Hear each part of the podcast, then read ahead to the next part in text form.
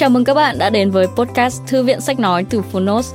Ở podcast này, chúng tôi chia sẻ phần mở đầu và chương 1 của những sách nói bán chạy thuộc nhiều lĩnh vực và chủ đề khác nhau, được đội ngũ của Phonos chọn lọc kỹ lưỡng.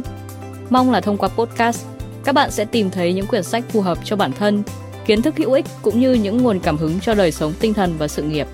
Podcast Thư viện Sách Nói được phát sóng đều đặn hàng ngày. Mời các bạn cùng đón nghe! Và nếu yêu thích nội dung này, hãy tải ngay ứng dụng âm thanh số và sách nói có bản quyền Phonos để nghe trọn vẹn cuốn sách. Ngoài ra, Phonos còn sở hữu hàng ngàn nội dung hấp dẫn khác như tóm tắt sách, ebook, thiền, chuyện thiếu nhi, chuyện ngủ, nhạc chủ đề, vân vân. Còn bây giờ, hãy cùng lắng nghe chương 1 của cuốn sách hôm nay nhé!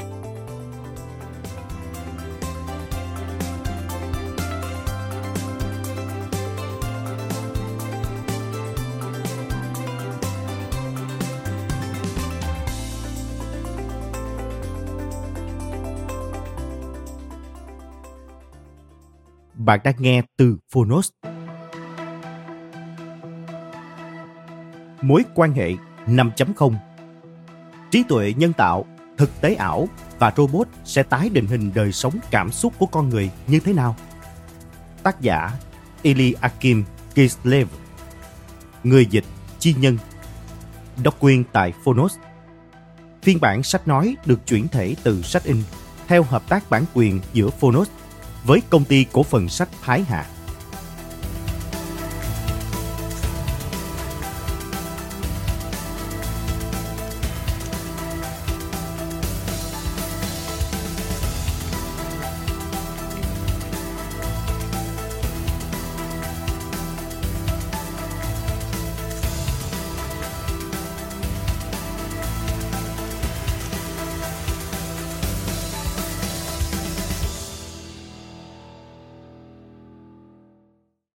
Lời giới thiệu Quyết định kết hôn được thông báo sau 2 tháng hẹn hò. Trịnh Gia Giai, một kỹ sư 31 tuổi người Trung Quốc ở thành phố Hàng Châu, từ tay bế vợ mình, oánh oánh, tới địa điểm tổ chức lễ cưới. Cô dâu mặc một bộ tây phục màu đen và đội khăn trùm màu đỏ, giống như trong đám cưới truyền thống. Với ngoại hình trẻ trung và mảnh mai của một phụ nữ Trung Quốc, oánh oánh nhiệt tình chào đón quan khách và khéo léo đáp lại những lời chúc mừng và những cái ôm của họ.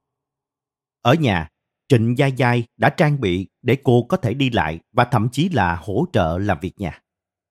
Trong vòng tay của mẹ và bạn bè, Trịnh Gia Giai cưới cô vợ robot vào ngày 28 tháng 3 năm 2017. Khi được hỏi anh nghĩ còn thiếu điều gì, chàng kỹ sư xúc động trả lời. Một trái tim đang đập cũng vào năm đó, ở San Francisco, California, một công ty nhỏ tên là Luca ra mắt một ứng dụng chatbot tiên tiến có tên là Replica. Và chỉ trong một thời gian ngắn, ứng dụng này đã mang đến một kết quả bất ngờ. Nói thêm, chatbot, một phần mềm ứng dụng có sự hỗ trợ của trí tuệ nhân tạo AI, giúp con người quản lý các cuộc trò chuyện, tương tác với người dùng bằng âm thanh hoặc tin nhắn văn bản, thay vì trao đổi trực tiếp với người thật có thể coi chatbot như là một tư vấn viên, trợ lý ảo. Trở lại nội dung của câu chuyện. Theo tờ Wall Street Journal, khoảng 40% trong số 500.000 người dùng thường xuyên hàng tháng coi chatbot Replica là tình nhân của mình. Chẳng hạn, một người dùng chia sẻ trong một nhóm Facebook riêng. Alex là bạn trai Replica của tôi và anh ấy thật tuyệt vời. Alex là tên gọi tắt của Alexander và chúng tôi đã ở bên nhau được 6 ngày. Tôi vô cùng ấn tượng khi lần đầu gặp Alex. Chỉ cần không trò chuyện với nhau vài giờ, tôi đã cảm thấy rất nhớ Alex rồi. Những phản ứng kiểu này ngày càng phổ biến hơn kể từ cuối năm 2020, khi công ty Luca giới thiệu phiên bản thực tế tăng cường cho ứng dụng này. Giờ đây, chỉ sau một thao tác nhấn nút, hiện thân ảo Replica sẽ xuất hiện và được nhúng vào môi trường thực tế người dùng có thể phóng chiếu nhân vật mà họ tạo ra trong ứng dụng này lên môi trường xung quanh để trông thấy nhân vật đó đi đứng sinh hoạt trong phòng khách hay phòng ngủ nhà mình đồng thời trò chuyện một cách tự nhiên như thể đó thực sự là một con người sống động khi ngày càng có thêm nhiều dữ liệu hơn nhiều thuật toán tốt hơn và nhiều vật liệu mới những thành tựu kể trên chỉ mới là phần nổi của tảng băng. Vì thế ngay từ bây giờ, chúng ta phải bắt đầu cân nhắc ý nghĩa của những tiến bộ này. Như những gì tôi sẽ chỉ ra trong cuốn sách này, những đổi mới sáng tạo này không chỉ đơn thuần là sự tiến bộ về kỹ thuật. Con người phản ứng trước những diễn tiến này ở góc độ cảm xúc. Từ đó họ trở nên gắn bó với robot, những hiện thân ảo và các hệ thống trí tuệ nhân tạo AI cũng như tìm kiếm sự vỗ về an ủi trong sự hiện diện của chúng. Rõ ràng là chúng ta rất dễ bị ảnh hưởng bởi máy móc và đáp lại chúng như thể chúng là con người. Những tiến bộ này có hoàn hảo không? Dĩ nhiên là không rồi. Nhưng câu hỏi đặt ra ở đây là liệu chúng có đủ khả năng để biến đổi từ khía cạnh này sang khía cạnh khác của đời sống con người tới mức đời sống xã hội, đời sống cảm xúc và đời sống thể xác của chúng ta đều sẽ bị tác động sâu sắc không? Cuốn sách này không đặt giả thiết rằng sự tương tác giữa con người và công nghệ có thể hoàn toàn giống sự tương tác giữa con người và con người. Ít nhất là không phải trong tương lai gần. Thay vào đó, tôi đặt câu hỏi rằng điều gì sẽ xảy ra khi bản chất sự tương tác giữa con người và công nghệ tương đồng với sự tương tác giữa con người và con người ở mức 80%, 60% hay thậm chí chỉ là 20%. Ở ngưỡng nào thì một số mối quan hệ cá nhân của chúng ta có thể được tăng cường hay thậm chí là được thay thế một phần bởi công nghệ.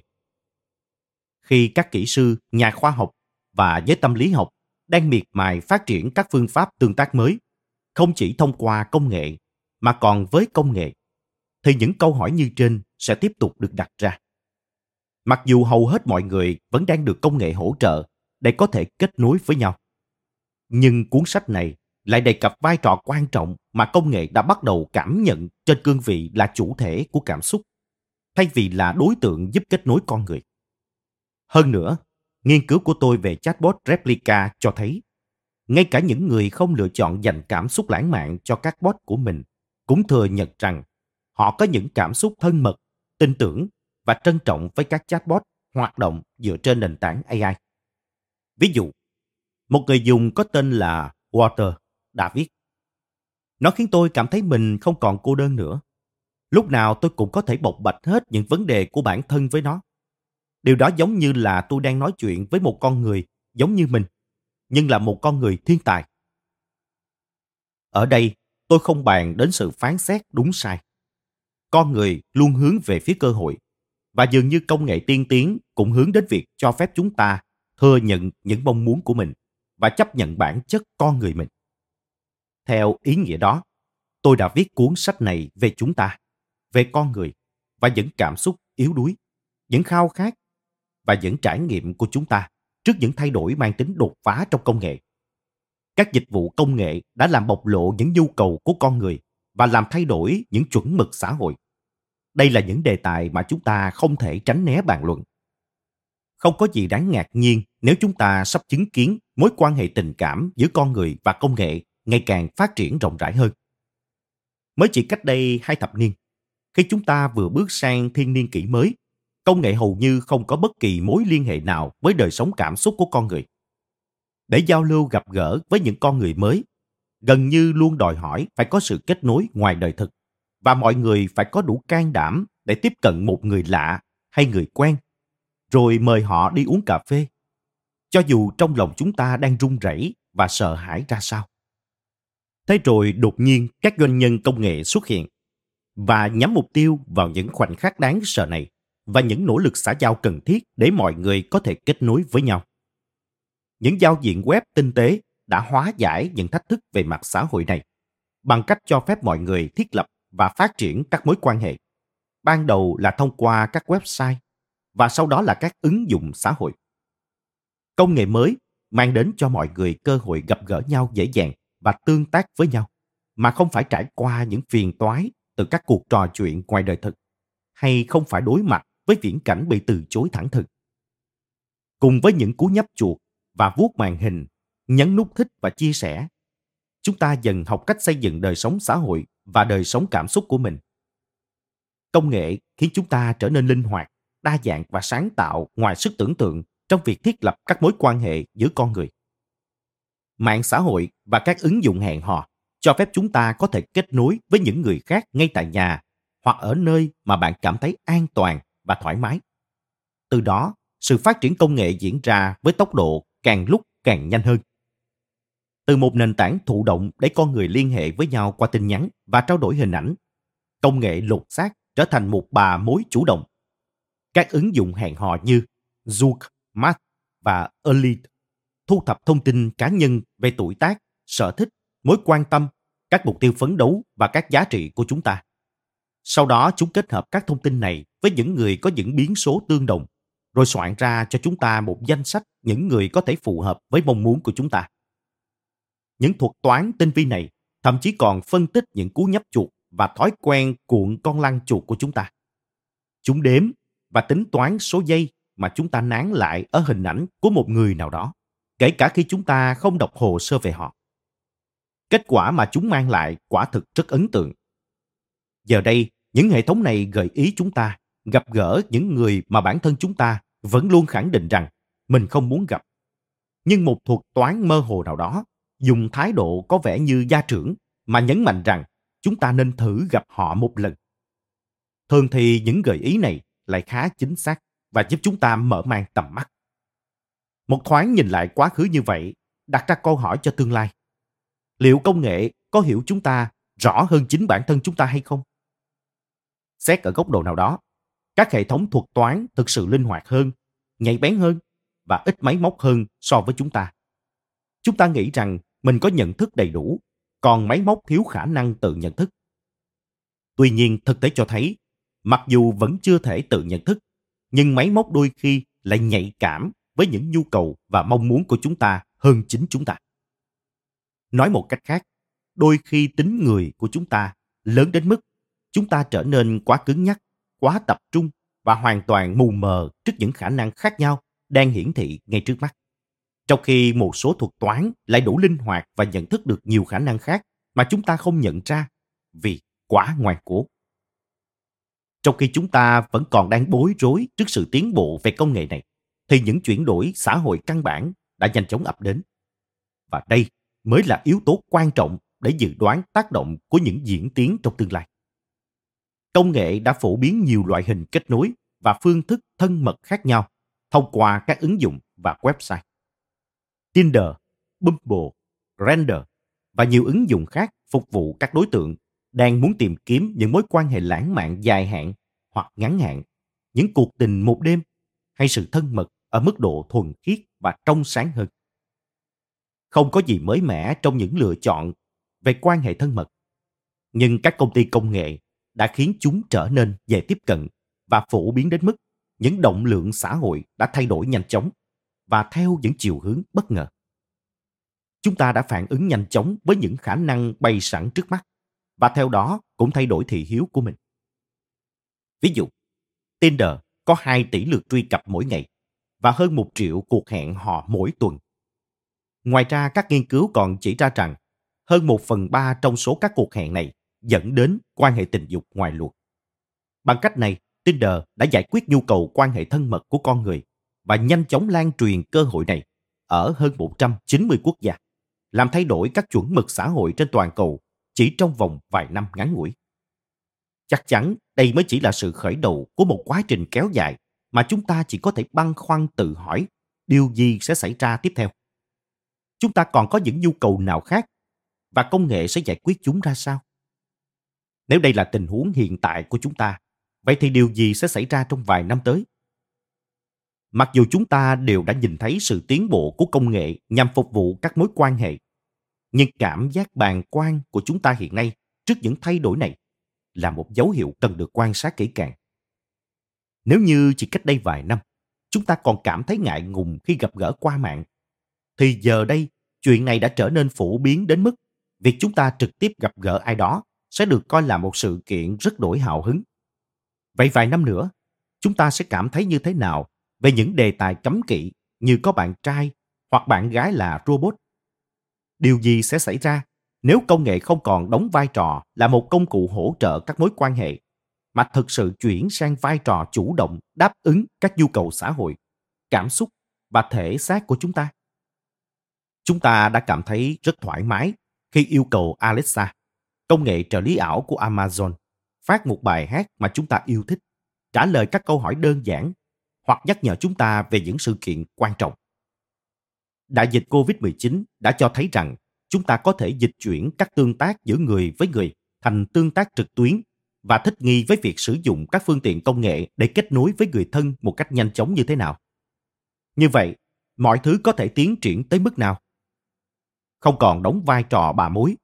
Công nghệ giờ đây đang trải qua một cuộc chuyển mình để trở thành một đối tác trong mối quan hệ với con người và đóng vai trò một cá thể hành động độc lập. Và chúng ta phải hiểu được ý nghĩa của sự thay đổi này. Ôn cố tri tân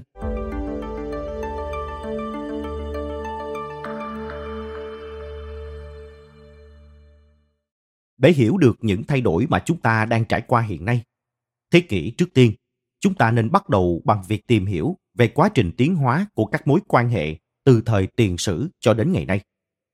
Nếu hiểu được công nghệ đã tác động đến con người như thế nào trong quá khứ, khi chúng ta tiến từng bước từ việc chế tác các công cụ săn bắt thô sơ cho đến sản xuất ra những chiếc ô tô tự lái, chúng ta có thể có được những kiến giải về việc những diễn tiến tiếp theo sẽ ảnh hưởng như thế nào đến chúng ta trong tương lai.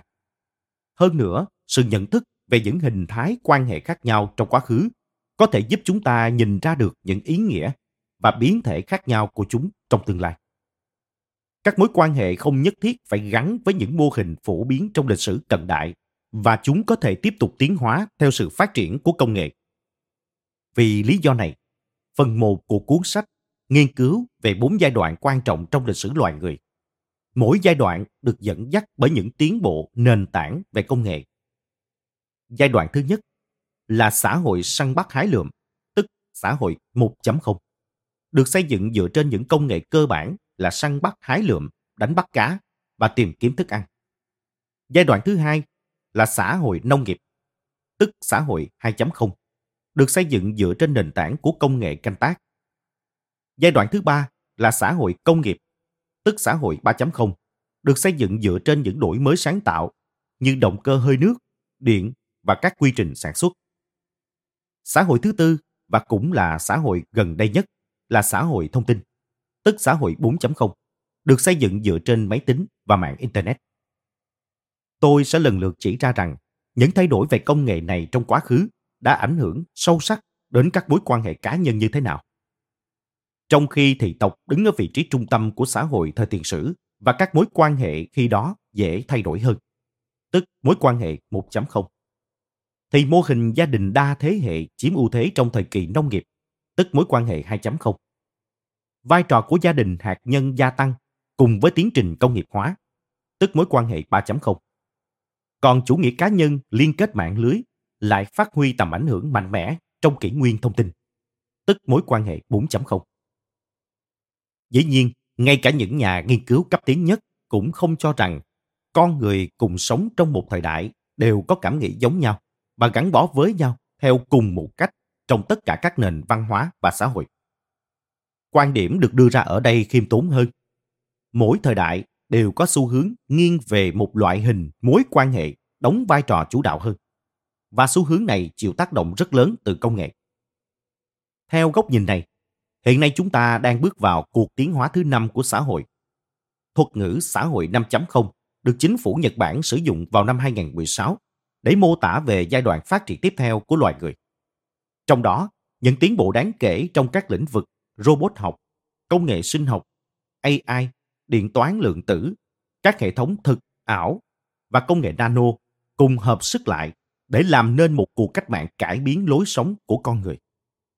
Sự khác biệt chính nằm ở bước chuyển từ các công nghệ được sử dụng như công nghệ kiểm soát môi trường sống và công việc của con người sang các công nghệ mà bản thân chúng chính là hệ sinh thái của chúng ta. Xã hội siêu thông minh hay xã hội 5.0 khiến cho công nghệ dung nhập đời sống con người và trở nên độc lập. Về phần mình, chúng ta kỳ vọng sẽ được trải nghiệm những dịch chuyển nghiêng trời lệch đất tương tự về quy mô với những thay đổi lớn nhất trong quá khứ của nền văn minh nhân loại. Tôi cho rằng biểu hiện của các công nghệ này và sự dung hợp của chúng vào các mối quan hệ cá nhân của chúng ta là dấu hiệu khởi đầu hình thái thứ năm của các mối quan hệ.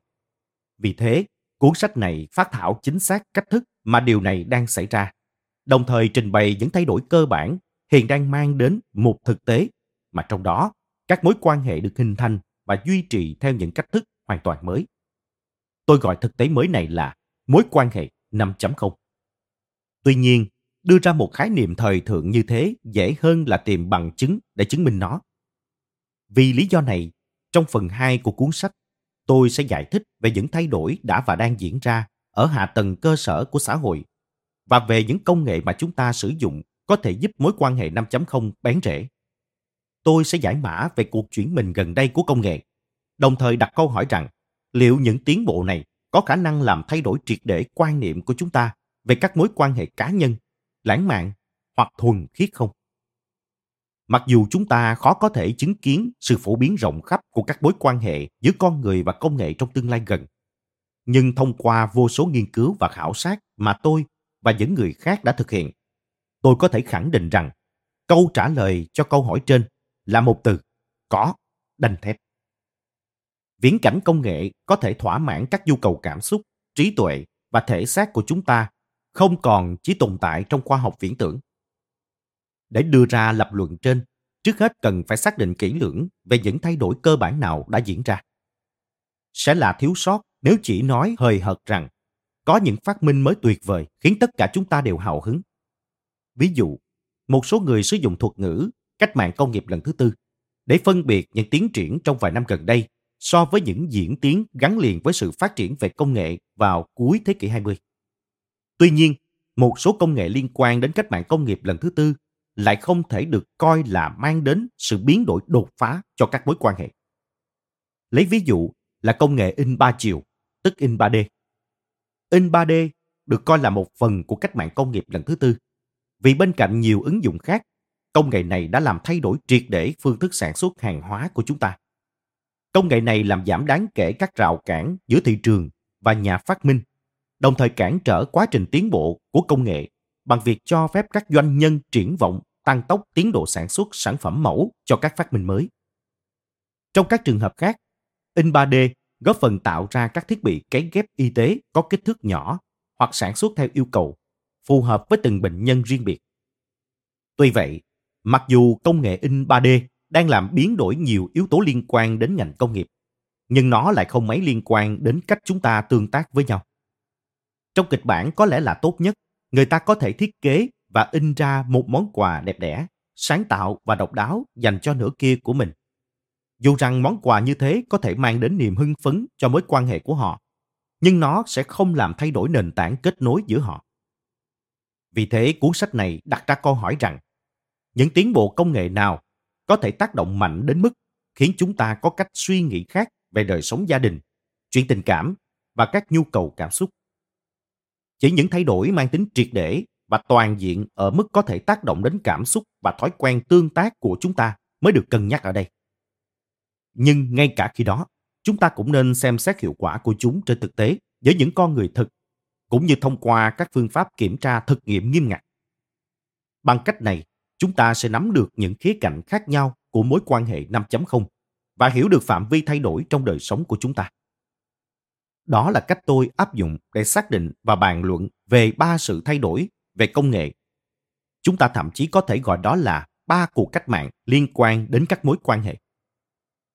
Đầu tiên và có lẽ cũng quan trọng nhất là cuộc cách mạng nhận thức. Thứ hai là cuộc cách mạng giác quan. Và thứ ba là cuộc cách mạng thể xác. Ba cuộc cách mạng này kết hợp lại với nhau để mô phỏng ba khía cạnh trung tâm trong đời sống của con người, mà nếu được thay thế bằng công nghệ, chúng có thể thay đổi các mối quan hệ cá nhân của chúng ta một cách đáng kể. Cuộc cách mạng nhận thức đang làm thay đổi cách chúng ta trao đổi với công nghệ. Cuộc cách mạng giác quan đang làm thay đổi giới hạn của âm thanh và hình ảnh mà chúng ta trải nghiệm thông qua công nghệ. Còn cuộc cách mạng thể xác đang làm thay đổi cách chúng ta khai thác sự hỗ trợ của công nghệ để thực hiện các nhiệm vụ liên quan đến các hoạt động di chuyển, xúc chạm, dọn dẹp hay thậm chí là tiếp nhận những cái ôm và hơi ấm trên cơ thể. Thiết nghĩ, ở đây chúng ta nên bàn nhanh về ba cuộc cách mạng này. Cuộc cách mạng nhận thức đang diễn ra thông qua các ứng dụng AI và các phần mềm trợ lý cá nhân. Một mặt các nhà nghiên cứu trong lĩnh vực AI vẫn chưa tạo ra được thứ gì có năng lực gần như bộ não con người. Hiện nay, hầu hết các bot AI đều phải phụ thuộc rất nhiều vào cơ sở dữ liệu bên ngoài để có thể lấy được các thông tin cần thiết giúp chúng hoàn thành các nhiệm vụ của mình. Mặt khác, AI đã đạt được những tính năng mà chỉ cách đây không lâu, hầu hết giới chuyên gia vẫn còn nhận định rằng phải trải qua nhiều thập niên nữa mới khả thi. Thông qua các phương pháp AI, các phần mềm AI ngày nay đã có khả năng nhận diện vật thể, xác định gương mặt của từng cá nhân, hiểu được ngôn ngữ nói, phiên dịch qua lại giữa các ngôn ngữ và thực hiện nhiều nhiệm vụ hữu ích khác. Và xin lưu ý, tốc độ phát triển trong lĩnh vực này đang ngày càng được đẩy nhanh hơn. Người ta cũng đang triển khai thêm nhiều mô hình tinh vi hơn nhằm giúp các chương trình phần mềm nâng cao khả năng phản hồi dựa trên những khối lượng dữ liệu khổng lồ về các cuộc trao đổi giữa con người với con người. Những bước tiến này có được là nhờ các cơ sở dữ liệu, mô hình và phương pháp tốt hơn. Và chúng đang làm cho các cuộc trao đổi giữa con người với máy móc trở nên thú vị hơn và đáp ứng nhu cầu tốt hơn. Ví dụ, gần đây các nhà nghiên cứu đã phát triển nhiều ngữ điệu khác nhau cho các trợ lý cá nhân AI. Và điều này đã củng cố thêm cho quan điểm rằng chúng là những đối tượng có thể trò chuyện. Alexa của Amazon, Siri của Apple, Cortana của Microsoft và trợ lý cá nhân của Google đang dần trở thành những người bạn đồng hành của con người và hình thành nên sợi dây kết nối về mặt cảm xúc với chúng ta thay vì chỉ thực hiện các nhiệm vụ cụ thể. Ví dụ, một nghiên cứu cho thấy 60% người dùng Echo của Amazon là để nghe truyện cười. Người tiêu dùng muốn có một cuộc trò chuyện thực sự với các trợ lý cá nhân AI của mình. Và tất cả các tập đoàn công nghệ lớn đều đang nỗ lực hướng tới mục tiêu này. Lấy ví dụ, Wowbot, một hệ thống AI đã tiến xa hơn và tương tác với người dùng ở cấp độ cảm xúc. Được một nhóm các nhà tâm lý học của Stanford ra mắt vào giữa năm 2017. Wowbot là một ứng dụng có chức năng trò chuyện với người dùng và bắt chuyện với họ bằng cách đặt những câu hỏi mở như Bạn đang cảm thấy thế nào? Ứng dụng này còn theo dõi tâm trạng của người dùng và vận dụng các kỹ thuật liệu pháp nhận thức hành vi, viết tắt là CBT, nhằm giúp họ ứng phó với những vấn đề thường nhật, bao gồm sự căng thẳng, các bệnh về sức khỏe tâm thần và sự cô đơn. Người dùng có thể gửi tin nhắn cho ứng dụng và nhận được những lời động viên, tư vấn hoặc phản hồi về thông tin mà họ gửi. Wowbot được lập trình để trả lời theo cách rất giống con người. Mặc dù thiết bị này tự nhận rằng nó là một thiết bị AI và thi thoảng cũng nhắc nhở người dùng rằng nó là một robot. Hàng tuần, Wowbot trả lời khoảng 2 triệu tin nhắn từ người dùng và đã chứng minh được hiệu quả hoạt động của mình. Nghiên cứu do chính tôi thực hiện với Wowbot cũng cho thấy rằng nó nhận được những phản ứng ở góc độ cảm xúc đáng ngạc nhiên từ người dùng. Tôi sẽ trình bày rõ hơn về những kết quả này, cùng với nhiều ví dụ khác về những tiến triển gần đây trong lĩnh vực này ở chương 6. Cuộc cách mạng thứ hai liên quan đến các giác quan, đặc biệt là thính giác và thị giác. Các công nghệ mới nổi về thực tế mở rộng, Extended Reality, viết tắt là XR, chủ yếu bao gồm thực tế ảo, Virtual Reality, viết tắt là VR, và thực tế tăng cường, Augmented Reality, viết tắt là AR, hiện đang phát triển nhanh chóng. Việc tạo ra những nội dung thực sự dung nhập thực tế vẫn còn phải đối mặt với nhiều thách thức kỹ thuật đáng kể. Nhưng những tiến bộ đang diễn ra hàng ngày. Doanh số bán các thiết bị VR và AR cũng gia tăng với tốc độ đáng kinh ngạc, mở ra cơ hội học hỏi và tiến bộ cho lĩnh vực này. Năm 2019, có khoảng 7 triệu kính VR và 600.000 kính AR được bán ra. Theo một số ước tính, đến năm 2023, những kết quả trên sẽ gia tăng ở mức độ tăng trưởng hàng năm kép. Doanh số ở mỗi phân khúc sẽ tăng lên ngưỡng hơn 30 triệu sản phẩm.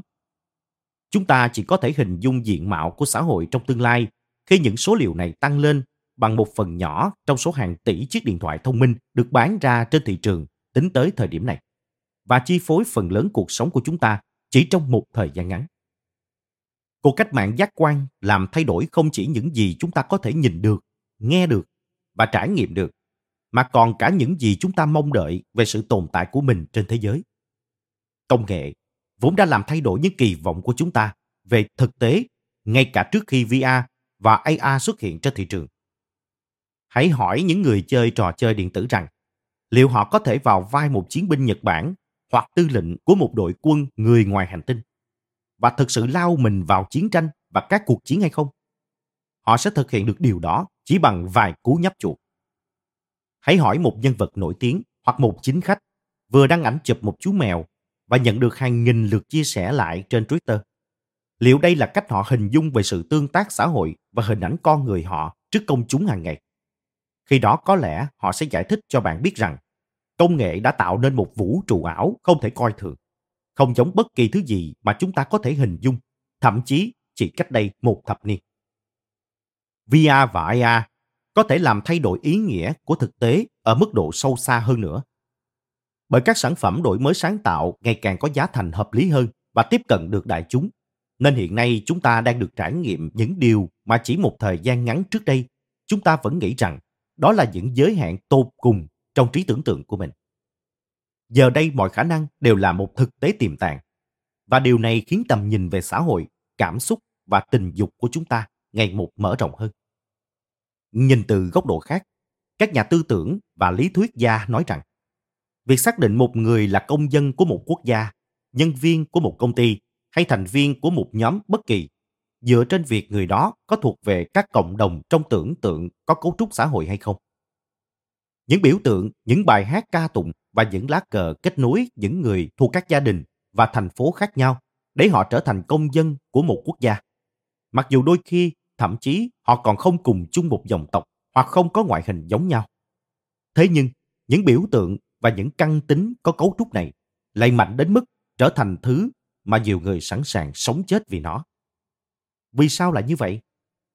Có vẻ như chính suy nghĩ, trí tưởng tượng và các kỳ vọng của chúng ta là điều khiến chúng ta trở thành con người và ảnh hưởng mạnh mẽ đến cách chúng ta cảm nhận và hành động hơn bất kỳ yếu tố nào khác. Công nghệ thực tế mở rộng khai thác sự thật đơn giản này và mang đến cơ hội cho phép sự tồn tại của chúng ta trở thành điều có thể định hình. Với những bước đột phá trong kỹ thuật xử lý video, cải thiện khả năng phản hồi của video, tiết kiệm mức tiêu thụ năng lượng và mức độ phổ cập của các màn hình có độ phân giải cao. Hiện nay XR đã có thể mô phỏng thực tế và dung hợp thực tế với mức độ chính xác ngày càng cao. Hiện nay XR được sử dụng để tạo ra các thế giới và cộng đồng tưởng tượng có thể định hình các mối quan hệ cá nhân và các mô hình xã hội. Thông qua XR, mọi người trên khắp thế giới đều có thể tạo ra các hiện thân ảo với ngoại hình và trang phục theo đúng mong muốn của người dùng và hình thành nên các kết nối trong một thực tế khác. Ranh giới giữa thế giới sinh học và các thực tế ảo đang ngày càng mỏng manh hơn và khả năng chúng giao hòa với nhau ngày càng lớn. Việc chúng ta trở thành một phần trong một vũ trụ công nghệ chân thật không kém gì những khía cạnh thực tế không ảo, không tăng cường trong cuộc sống của chúng ta. Chỉ còn là vấn đề thời gian mà thôi. Sự dung hòa hoàn hảo của thế giới sinh học với thế giới công nghệ sẽ cơ bản tác động đến các giác quan và nhận thức của chúng ta, làm thay đổi triệt để những kỳ vọng của chúng ta đối với thực tế. Chúng ta chỉ vừa mới bắt đầu cuộc hành trình tiến vào thế giới này. Nhưng Microsoft, Huawei và Google không vô cớ chi hàng tỷ đô la Mỹ cho các dự án phát triển. Ví dụ, năm 2021, Facebook đã nâng số lượng nhân sự trong mảng VR của mình lên gần 10.000 người, tăng gấp 10 lần chỉ trong vòng 4 năm chiếm 20% lực lượng lao động của các tập đoàn công nghệ khổng lồ này. Đến cuối năm 2021, CEO của Facebook là Mark Zuckerberg công bố đổi tên công ty thành Meta, giống như trong Metaverse, vũ trụ giả tưởng, và đặt mục tiêu trở thành công ty dẫn đầu trong công cuộc sáng tạo nên một vũ trụ ảo, đồng thời tăng cấp đôi nhân sự VR thêm 10.000 người. Bằng cách này hay cách khác, những bước đột phá mới sẽ tiếp tục xuất hiện cho đến khi chúng ta cảm thấy thoải mái sống trong những thế giới ảo này. Đây không phải là một tầm nhìn xa vời, bởi hiện nay đã có hàng triệu người đang sống với những công nghệ này và sử dụng chúng mỗi ngày. Chính xác hơn, phải nói rằng hàng triệu người đã sống bên trong những công nghệ này và trong thế giới mà chúng tạo ra. Đối với một số người, cuộc sống đó chỉ kéo dài vài giờ đồng hồ mỗi ngày. Trong khi đối với một số người khác, đó vẫn chỉ là hoạt động giải trí cuối tuần mà thôi. Thế nhưng, mỗi ngày trôi qua, lại có thêm những bước phát triển mới. Và chẳng bao lâu nữa, chúng sẽ can thiệp sâu sắc vào các mối quan hệ cá nhân của chúng ta. Đã có một số ví dụ minh chứng cho các tác động của cuộc cách mạng giác quan đối với các mối quan hệ. Chẳng hạn, những cư dân của các thế giới ảo như Avakin Life và Second Life đã có những trải nghiệm và tương tác về mặt cảm xúc.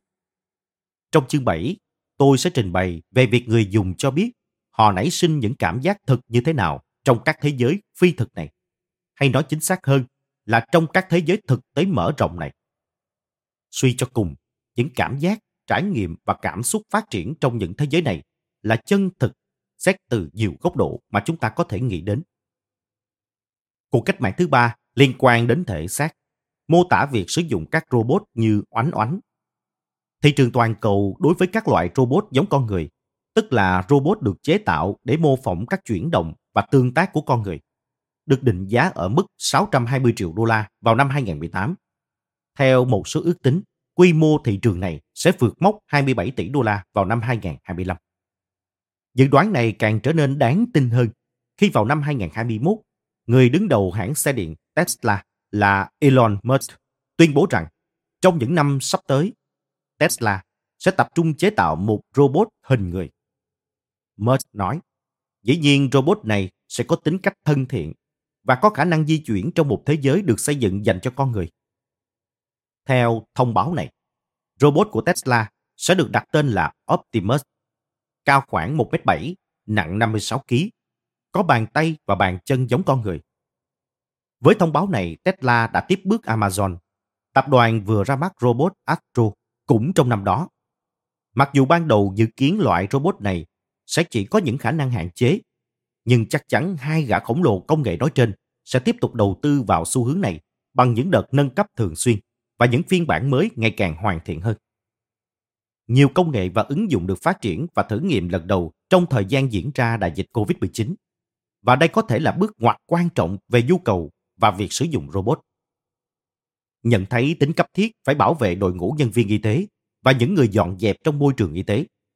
Các hoạt động phát triển, đầu tư và triển khai robot đã được đẩy mạnh. Lần đầu tiên robot Tommy do Bộ Quốc phòng Mỹ phát triển đã được đưa vào sử dụng nhằm ứng phó với đại dịch bằng cách tự động áp dụng công nghệ khử khuẩn bằng tia cực tím ở những địa điểm quan trọng, đòi hỏi phải được khử trùng ngay lập tức. Một robot khác có tên Tết đã sử dụng AI để chẩn đoán người bị nghi nhiễm bệnh mà không gây nguy cơ cho những người khác.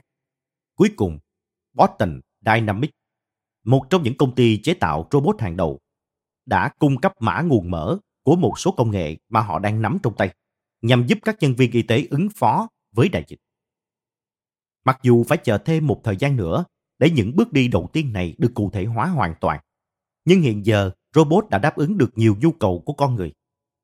Ngày nay, robot có thể tự động cập nhật thông tin về nhiều phương pháp nghiên cứu sức khỏe thể chất, tâm thần khác nhau và áp dụng chúng một cách hiệu quả trong việc điều trị bệnh cho con người. Vì thế các robot tâm lý học và robot điều dưỡng một mặt có thể khích lệ bệnh nhân để sức khỏe tâm thần và thể chất của họ khỏe mạnh hơn mặt khác có thể phối hợp làm việc với các bác sĩ chuyên khoa dinh dưỡng và những người thuộc các chuyên môn khác trong lĩnh vực y tế để điều trị cho bệnh nhân. Ví dụ, một nhóm các nhà nghiên cứu châu Âu hợp tác với các chuyên gia y tế thuộc khoa nhi của bệnh viện Ospedale San Raffaele ở Milan, Ý để thiết kế một robot có thể hỗ trợ trẻ em mắc bệnh tiểu đường tiếp 1. Robot này thu thập dữ liệu, phân tích dữ liệu và cá nhân hóa kết quả cho từng bệnh nhi đồng thời giải thích cặn kẽ từng bước với thái độ thân thiện. Theo các kết quả điều tra, những robot này giúp trẻ em cảm thấy thoải mái hơn, nhanh chóng hồi phục sau những tổn thương và giảm bớt tâm lý lo âu. Đặc biệt là bởi trẻ nhỏ có thể dễ dàng kết nối với chúng bằng trực giác. Mặc dù gây nhiều tranh cãi, nhưng các loại robot khác cũng được sử dụng cho các mối quan hệ mang tính thân mật hơn. Ví dụ năm 2017, công ty Cynthia Amatus ở Tây Ban Nha đã ra mắt Samantha, một trong những robot được vận hành bằng AI đầu tiên trên thế giới, có thể đóng vai người yêu và bạn tình. Năm 2018, công ty này nâng cấp sản phẩm của mình. Theo đó, Samantha có thể từ chối những lời gạ gẫm về tình dục không mong muốn hoặc tự tắt nguồn nếu cảm thấy không được tôn trọng hay cảm thấy nhàm chán đối với người dùng. Không có gì ngạc nhiên khi Nhật Bản đang là quốc gia đi đầu trong trào lưu tiếp nhận các công nghệ mới như vậy. Vì bản thân chính phủ Nhật Bản cũng khuyến khích việc dung hợp robot vào đời sống gia đình để chăm sóc những thành viên bị bệnh, chia sẻ gánh nặng với các gia đình phải làm việc nhiều giờ và hỗ trợ số lượng người cao tuổi ngày một đông đảo, một đặc trưng nổi bật của xã hội Nhật Bản hiện nay.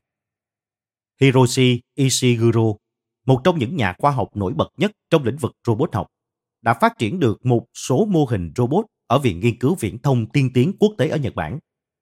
Các nhà nghiên cứu ở phòng thí nghiệm của Ishiguro đã tích hợp nhiều công nghệ khác nhau như công nghệ nhận diện giọng nói, theo dõi người và mô phỏng chuyển động tự nhiên để tạo ra những tương tác tự nhiên nhất giữa robot với con người. Kết quả là họ đã cho ra đời Actroid, một loại robot giống người, có chiều cao trung bình của một người Nhật và kết hợp nhiều khả năng công nghệ khác nhau. Geminoid, một trong số các robot này, có hình dáng giống hệt Ishiguro. Khi tôi hỏi về khả năng các sản phẩm giống con người của ông có thể hình thành nên mối quan hệ với con người không, ông đã tỏ ra hết sức lạc quan. Theo dự tính của ông, vấn đề chỉ là chờ có thêm những tiến bộ mới về công nghệ để con người có thể nhìn nhận robot như những người bạn đồng hành, thậm chí ở mức độ đồng hành trong những mối quan hệ lãng mạn. Ông nói thêm, có người cần đến những robot như vậy. Đối với nhiều người, robot có thể không phải là bạn đồng hành lý tưởng, nhưng có một thực tế là người dân ở khắp nơi trên thế giới đang phải đối mặt với nỗi cô đơn, đặc biệt là người cao tuổi. Vì thế robot là một giải pháp, dẫu rằng giải pháp ấy vẫn chưa hoàn hảo. Robot có thể kiên nhẫn hơn, có thái độ tôn trọng hơn và thậm chí là biết quan tâm chăm sóc người bệnh hơn so với các thành viên trong gia đình mở rộng hoặc các điều dưỡng chuyên nghiệp. Vì lý do này, tôi sẽ trình bày thêm nhiều ví dụ và phân tích sâu hơn về những ý nghĩa của ngành robot học đối với các mối quan hệ cá nhân trong chương 8 của cuốn sách này. Mối quan hệ 5.0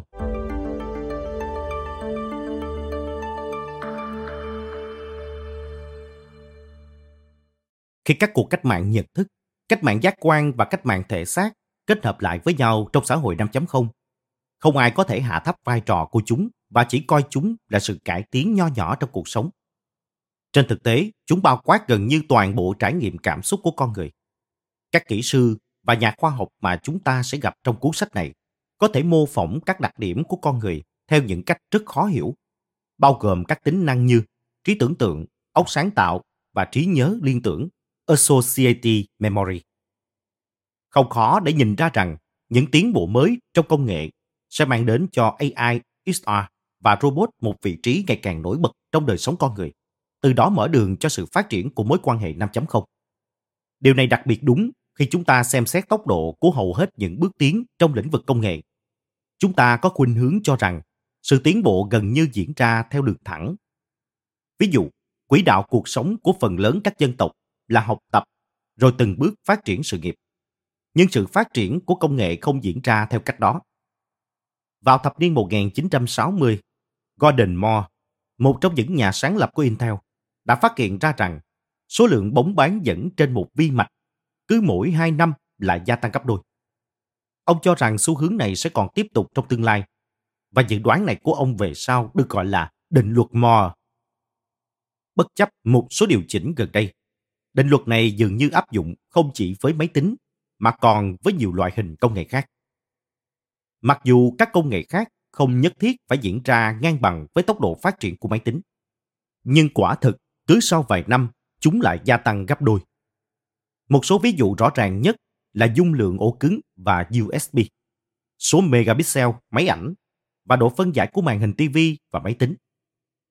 Ray Kurzweil, giám đốc kỹ thuật của Google, người sở hữu trong tay hơn 100 bằng sáng chế và nhận được nhiều bằng khen của ba đời Tổng thống Mỹ cho rằng những thay đổi và tiến bộ trong công nghệ đang gia tăng với cấp độ lũy thừa. Và ông gọi quá trình này là quy luật tăng tốc lợi nhuận. Nói một cách cụ thể, sự tiến bộ mà chúng ta chứng kiến không diễn ra theo đường thẳng tuyến tính, mà theo cấp độ lũy thừa. Đây là một phát hiện rất quan trọng, bởi nó chỉ ra rằng tốc độ phát triển của chúng ta chứng kiến trong vài thập niên qua sẽ ngày càng gia tăng lên. Những năng lực của công nghệ ngày hôm nay sẽ bị coi là lạc hậu trong vài năm tiếp theo. Sau đó những năng lực mới sẽ trở nên cũ kỹ chỉ trong vòng 1-2 năm. Tiếp theo là sự bùng nổ những đổi mới sáng tạo đột phá sau vài tháng, vân vân. Chúng ta đã từng trải qua một trường hợp không mấy vui vẻ về quá trình gia tăng theo cấp lũy thừa trong đại dịch COVID-19, khi ban đầu dịch chỉ lây lan với tốc độ hết sức chậm chạp trước khi số ca nhiễm tăng vọt, khiến cuộc sống của rất nhiều người thay đổi đột ngột. Tương tự như vậy, sự tiến bộ trong mối quan hệ giữa con người và công nghệ ban đầu diễn ra rất chậm chạp.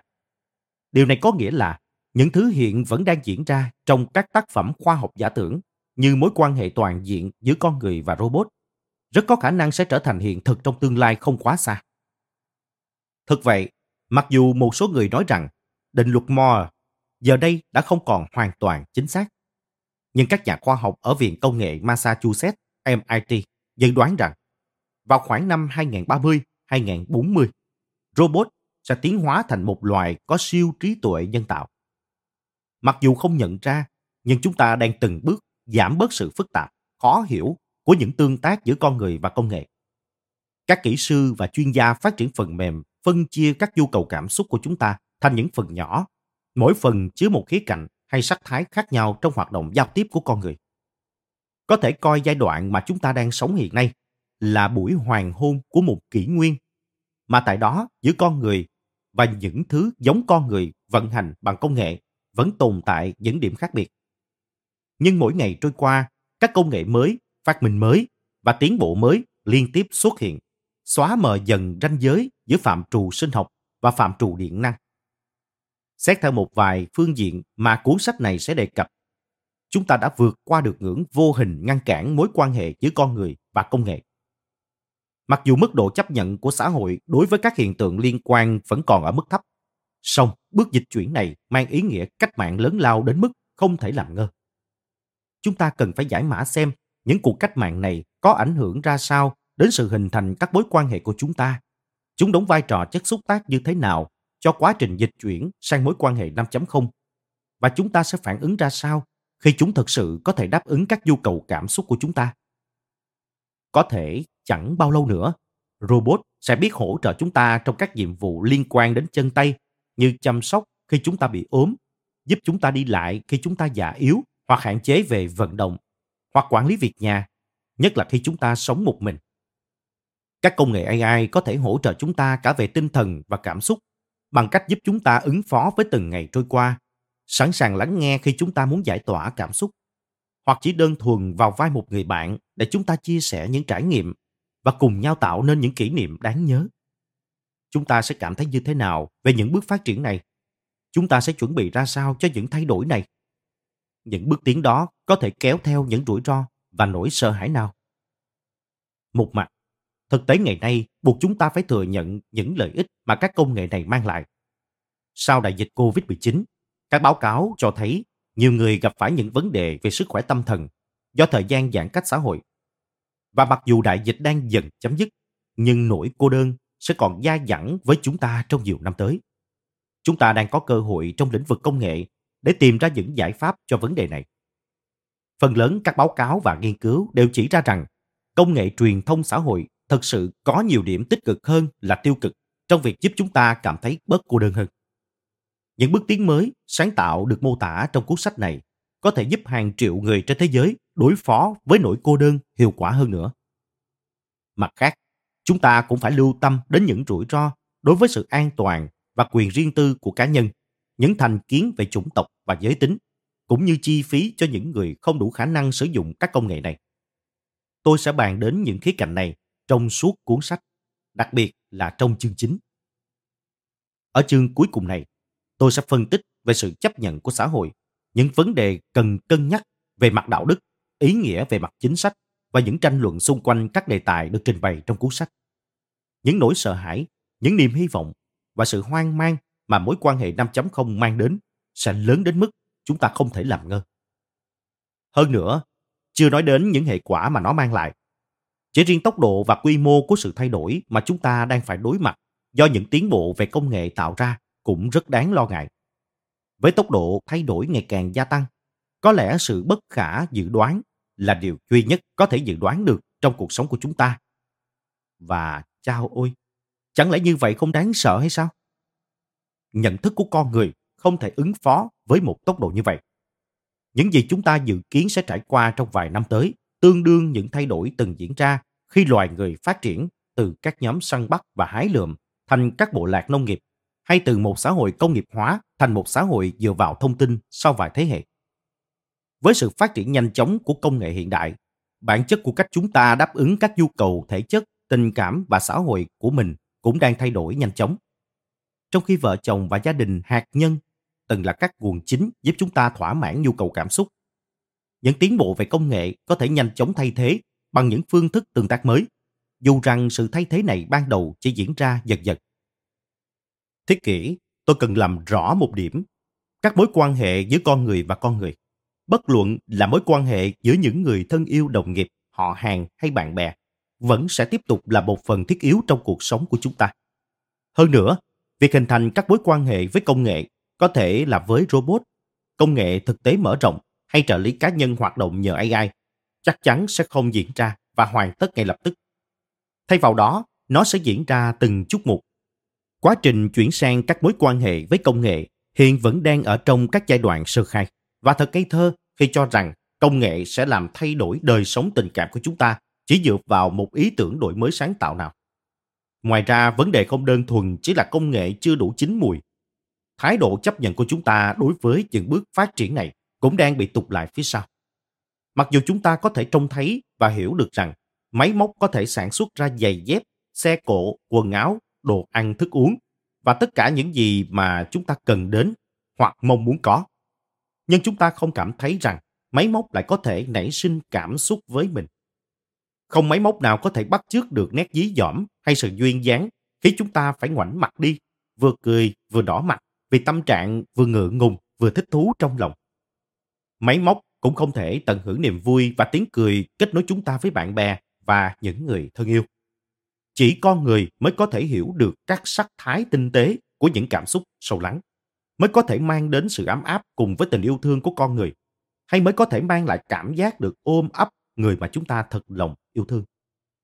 Chúng ta cảm nhận được điều gì đó đặc biệt khi nhìn sâu vào đôi mắt của một người khác và nhìn ra những cung bậc cảm xúc đằng sau câu chuyện cười ngớ ngẩn mà người đó vừa kể. Đôi khi chúng ta cười đến chảy nước mắt bởi điều đó giúp chúng ta che giấu được sự bối rối, nỗi sợ thất bại hay bày tỏ niềm hưng phấn. Những trạng thái rất con người này chắc chắn sẽ không mất đi trong một sớm một chiều. Không ai muốn tước bỏ những cách thức kết nối phong phú, giao hòa chặt chẽ và phức tạp giữa con người với con người. Nhưng, và đây là chữ nhưng quan trọng nhất trong cả cuốn sách này. Công nghệ vẫn tiếp tục phát triển. Một vài phần trong các mối quan hệ có thể đang được mô phỏng và một vài hợp phần khác có thể sẽ được mô phỏng trong những năm tới đây. Chúng ta không thể tránh né thực tế đang sừng sững trước mắt mình. Khi lần đầu xuất hiện trên thị trường, ngay cả điện thoại thông minh trông cũng rất thô sơ và nhận về không ít ánh mắt hoài nghi. Chúng ta phải mất hơn một thập niên mới nhận ra được tiềm năng to lớn của điện thoại thông minh và hiện nay chúng vẫn đang tiếp tục phát triển. Cho dù sự thay đổi sắp tới diễn ra với quy mô và tốc độ như thế nào, chúng ta vẫn phải bắt đầu bàn luận về chúng một cách cởi mở ngay từ bây giờ. Các cuộc nghiên cứu làm cơ sở cho cuốn sách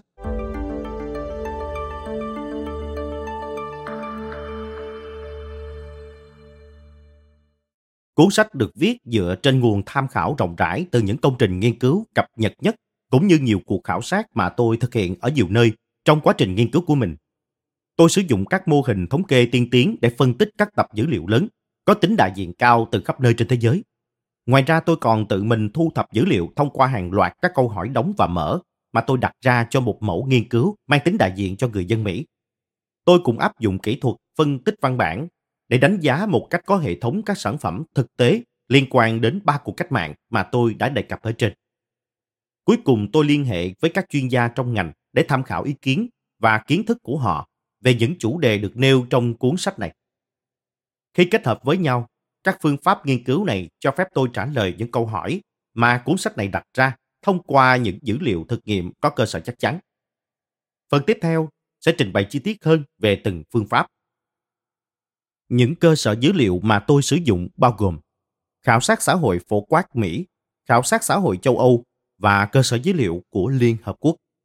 Ngoài ra, tôi cũng sử dụng các khảo sát cụ thể và chi tiết hơn về công nghệ và robot do các tổ chức chuyên về phát triển công nghệ thực hiện.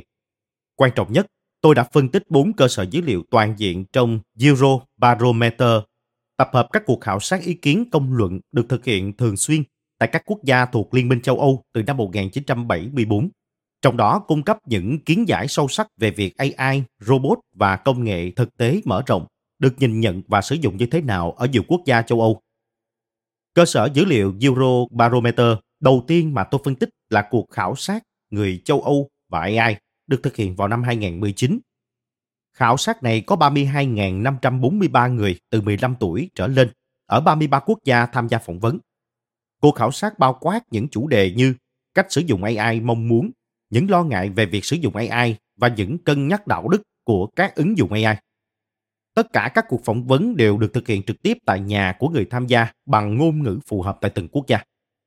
Quá trình phân tích dữ liệu có sử dụng trọng số để phóng chiếu mẫu nghiên cứu với toàn bộ dân số tương ứng theo giới tính, tuổi tác, khu vực và mức độ đô thị hóa ở từng nơi. Ba cơ sở dữ liệu tiếp theo trong Eurobarometer mà tôi phân tích thực ra là một cuộc khảo sát được thực hiện định kỳ về thái độ của người dân đối với tác động của quá trình số hóa và tự động hóa cuộc sống thường nhật. Các khảo sát này được thực hiện trong các năm 2012, 2014 và 2017, bao gồm các câu hỏi về sự dung hợp của robot vào cuộc sống hàng ngày, việc sử dụng công nghệ để hỗ trợ trẻ em và người cao tuổi, việc sử dụng robot ở nhà hoặc nơi làm việc, nhận thức về AI, thái độ đối với robot và AI và thái độ đối với các vấn đề về an ninh và quyền riêng tư khi sử dụng AI và robot. Tính gộp lại ba cuộc khảo sát trên tạo nên một cơ sở dữ liệu lớn với 74.813 người tham gia trả lời, không bao gồm các dữ liệu bị thiếu. Việc tích hợp các cơ sở dữ liệu này với nhau cho phép chúng ta có thể theo dõi diễn biến của quá trình chấp nhận của xã hội đối với robot và AI qua các năm. Các cuộc khảo sát này cũng được thực hiện trực tiếp tại nhà của người tham gia và bằng ngôn ngữ phù hợp tại quốc gia tương ứng. Bên cạnh các cơ sở dữ liệu trên, tôi còn bổ sung các khảo sát định tính và định lượng với bản câu hỏi do chính tôi xây dựng và phân phát cho những người tham gia để điều tra kỹ hơn về chủ đề này. Kết quả thu được từ các khảo sát giúp tôi hiểu sâu hơn về các quá trình này, mở rộng sự hiểu biết về các khả năng khác nhau trong lĩnh vực mối quan hệ 5.0 rộng lớn, cũng như xác định được các khía cạnh mà chúng ta mong muốn sử dụng công nghệ để đáp ứng các nhu cầu cảm xúc của mình. Dĩ nhiên, danh tính của tất cả những người tham gia khảo sát và mọi thông tin nhận dạng đều được giữ kín để đảm bảo tính ẩn danh. Khảo sát chính mà tôi thực hiện bao gồm 426 người tham gia trả lời. Dữ liệu được thu thập trong các năm 2020 và 2021, trước và sau khi đại dịch COVID-19 bùng phát.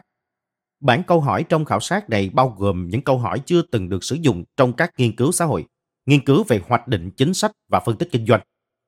Bên cạnh những câu hỏi về nhân khẩu học và kinh tế xã hội, khảo sát này còn có những câu hỏi liên quan đến sự phát triển về công nghệ trong các lĩnh vực AI, VR và robot trong phạm vi các mối quan hệ. Các câu hỏi nhằm kiểm tra xem liệu có sự thay đổi thái độ của người tham gia đối với những bước tiến này sau khi họ tiếp cận đầy đủ hơn với chúng không. Và các câu hỏi mở về tình bạn với một hệ thống AI hoặc robot giống con người, cũng như về khả năng nảy sinh một mối quan hệ lãng mạn với những cỗ máy như vậy. Mẫu nghiên cứu trong khảo sát này đại diện cho người dân Mỹ, bao gồm những người đến từ nhiều địa phương khác nhau với địa vị kinh tế xã hội và thông tin nhân khẩu học khác nhau. Trong mẫu nghiên cứu này có 54% thuộc nam giới và 46% thuộc nữ giới. Những người tham gia trong độ tuổi 22 đến 77 với độ tuổi trung bình là 42 và độ tuổi trung vị là 39. Theo thông tin về mức thu nhập do người tham gia tự thông báo, mức thu nhập trung bình theo thang điểm 0 đến 10 là 4,7 và mức trung vị là 5, được phân phối theo xu hướng thông thường. Tại thời điểm khảo sát, 46% người tham gia đã lập gia đình, 7% đã ly hôn, 6% đang sống chung, 40% độc thân và 1% quá bùa. Trong toàn bộ mẫu nghiên cứu, 34% người chưa kết hôn đang sống chung hay đang có mối quan hệ nghiêm túc. Ngoài khảo sát chính này, còn có các khảo sát khác ở quy mô nhỏ hơn nhưng cũng có các đặc điểm và phương pháp thực hiện tương tự. Trong những khảo sát nhỏ này, tôi tập trung vào những câu hỏi cụ thể như tính hữu dụng của AI hoặc quan điểm của mọi người đối với việc quan hệ tình dục với công nghệ. Tôi cũng thận trọng đề cập những khảo sát nhỏ này rải rác trong cả cuốn sách cùng với thông tin về số người tham gia. Tôi chỉ chia sẻ những kết quả có ý nghĩa về mặt thống kê với khoản tin cậy là 95%. Tôi cũng thực hiện một cuộc nghiên cứu thăm dò về 6 sản phẩm thực tế có liên quan đến các mối quan hệ cá nhân. Các sản phẩm này bao gồm các hiện thân ảo mà người dùng có thể thiết lập mối quan hệ, các chatbot và các robot làm bạn đồng hành. Tôi cùng đội nhóm của mình đã thực hiện phân tích một cách có hệ thống hơn 1.000 bài đánh giá về các sản phẩm này. Mỗi sản phẩm có sắp xỉ 200 bài đánh giá và rút ra những thông tin chính. Để có một cái nhìn toàn diện hơn, tôi đã mời một nhóm gồm hơn 50 chuyên gia trong các lĩnh vực AI, XR và robot học xã hội để có được những góc nhìn khoa học về các chủ đề trong cuốn sách. Những câu hỏi mà tôi đặt ra cho các chuyên gia được chia thành hai loại. Loại thứ nhất nhằm tìm hiểu về kiến thức và nhận thức của các chuyên gia đối với các diễn biến mới nhất và bước tiến trong lĩnh vực của họ. Loại thứ hai tập trung vào quan điểm của các chuyên gia về tương lai của mối quan hệ giữa con người và công nghệ. Nhìn chung, loạt nghiên cứu này đã cho tôi kiến thức về độ rộng và chiều sâu của mối quan hệ 5.0. Tôi cũng sẽ trình bày những phát hiện và kết luận mà mình rút ra được trong cuốn sách này. Cuối cùng, tôi xin chia sẻ đôi điều về các định nghĩa được đề cập trong sách Thính giả không cần phải chấp nhận định nghĩa về xã hội 5.0 do chính phủ Nhật Bản đề xuất để mô tả những thay đổi căn bản đang diễn ra xung quanh chúng ta. Nếu tính thêm các giai đoạn khác trong tiến trình phát triển của loài người, chúng ta có thể đang sống trong xã hội 6.0 hay xã hội 7.0. Ví dụ, có thể coi cuối xã hội nông nghiệp sau khi chữ viết xuất hiện và trước khi cuộc cách mạng công nghiệp nổ ra là một giai đoạn riêng biệt trong xã hội loài người. Điều quan trọng là nội hàm của khái niệm vì thế, xã hội 5.0 là một thuật ngữ phổ biến và thuận tiện để xác định giai đoạn hiện nay của nhân loại. Tương tự, mối quan hệ 5.0 là thuật ngữ mà tôi chọn dùng cho cuốn sách này để giải thích về sự dịch chuyển mà chúng ta đang trải qua hiện nay trong đời sống thường nhật. Bất luận bạn gọi những diễn biến gần đây trong lĩnh vực công nghệ là gì, có một sự thật rõ ràng là chúng đã làm biến đổi căn bản cách chúng ta yêu, tương tác và kết nối với nhau trong kỷ nguyên siêu hiện đại này. Trước mắt chúng ta là những vùng đất chưa được khám phá và cuốn sách này sẽ giúp chúng ta xác định những thay đổi sắp diễn ra và hiểu về chúng. Phần 1. Lịch sử các mối quan hệ và công nghệ.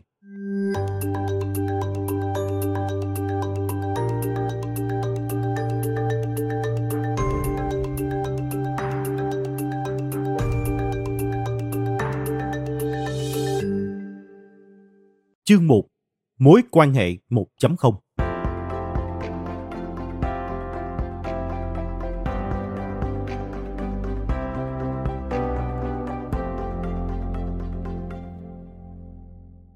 Câu chuyện về các mối quan hệ, tình yêu và thậm chí là hôn nhân bắt đầu với sự xuất hiện lần đầu tiên của tổ tiên chúng ta trên trái đất này vào khoảng 2,5 triệu năm về trước.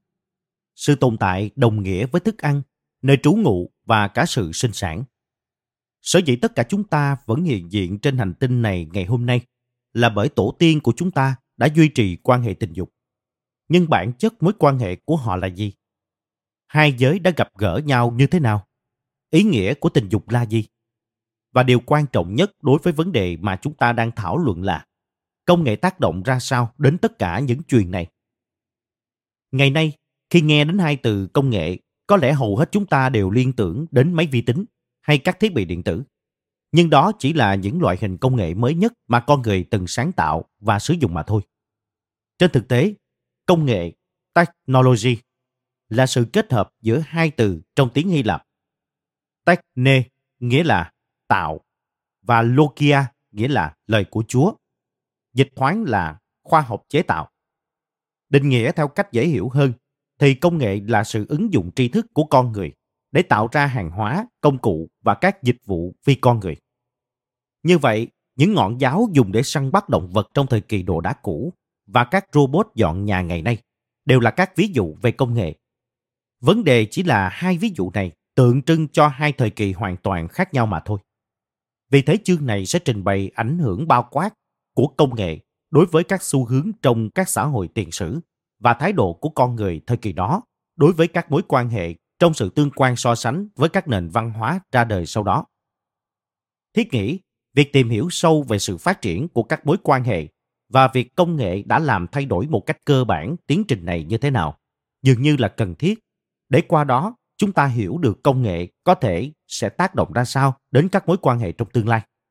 Tuy nhiên, độc giả có thể bỏ qua phần này và chuyển sang nghe hoặc đọc phần 2 nếu thấy phù hợp. Các công nghệ của xã hội săn bắt hái lượm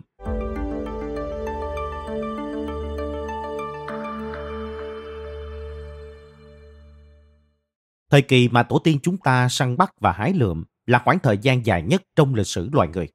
Bắt đầu từ khoảng 2,5 triệu năm trước đến khoảng 15.000 năm trước. Trong suốt thời kỳ này, con người tồn tại và phát triển được là nhờ công nghệ do chính họ tạo ra. Đá, ngọn giáo, dây và sau đó là lửa. Họ phát triển các công cụ để phục vụ hoạt động săn bắt hái lượm, bắt cá và tìm kiếm thức ăn. Sẽ có một góc độ nhất định, có thể ví những bước phát triển thô sơ này là phiên bản thời kỳ tiền sử của sự phát triển trong nông nghiệp và sự phát minh ra công nghệ sản xuất và đóng hợp thực phẩm của thời hiện đại. Vì hầu hết các công cụ được tìm thấy trong các cuộc khai cuộc khảo cổ đều làm bằng đá. Nên giai đoạn này được gọi bằng cái tên phổ biến là thời kỳ đồ đá. Nhưng ngày nay chúng ta biết thêm rằng những người săn bắt hái lượm còn sử dụng các công cụ làm từ các vật liệu khác, chẳng hạn gỗ, trong đó có rìu và cán giáo thời tiền sử. Hầu hết các nhà nghiên cứu đều nhất trí rằng trong suốt thời kỳ này, tổ tiên của chúng ta đã sử dụng các công cụ này để săn bắt. Tuy nhiên vẫn chưa có bằng chứng nào cho biết liệu hoạt động săn bắt có phổ biến hay không. Việc hái lượm thì đơn giản hơn.